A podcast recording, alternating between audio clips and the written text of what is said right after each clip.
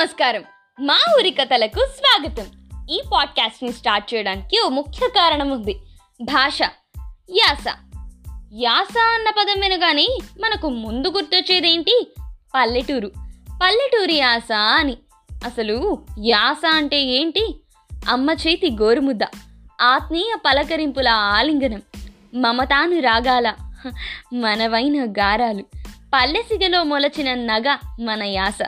మధురమైన అమ్మతనం ప్రేమాప్యాయతల కమ్మదనం కలగలసిన మన భాషను విరబూసేలా చేద్దాం. మన యాసలోని వినసొంపు పదాల్ని మనసొంపు చేయడానికి మీ ముందుకొచ్చేస్తున్నాను. ఇంకెందుకు ఆలస్యం? అందరూ సిద్ధంగా ఉండండి.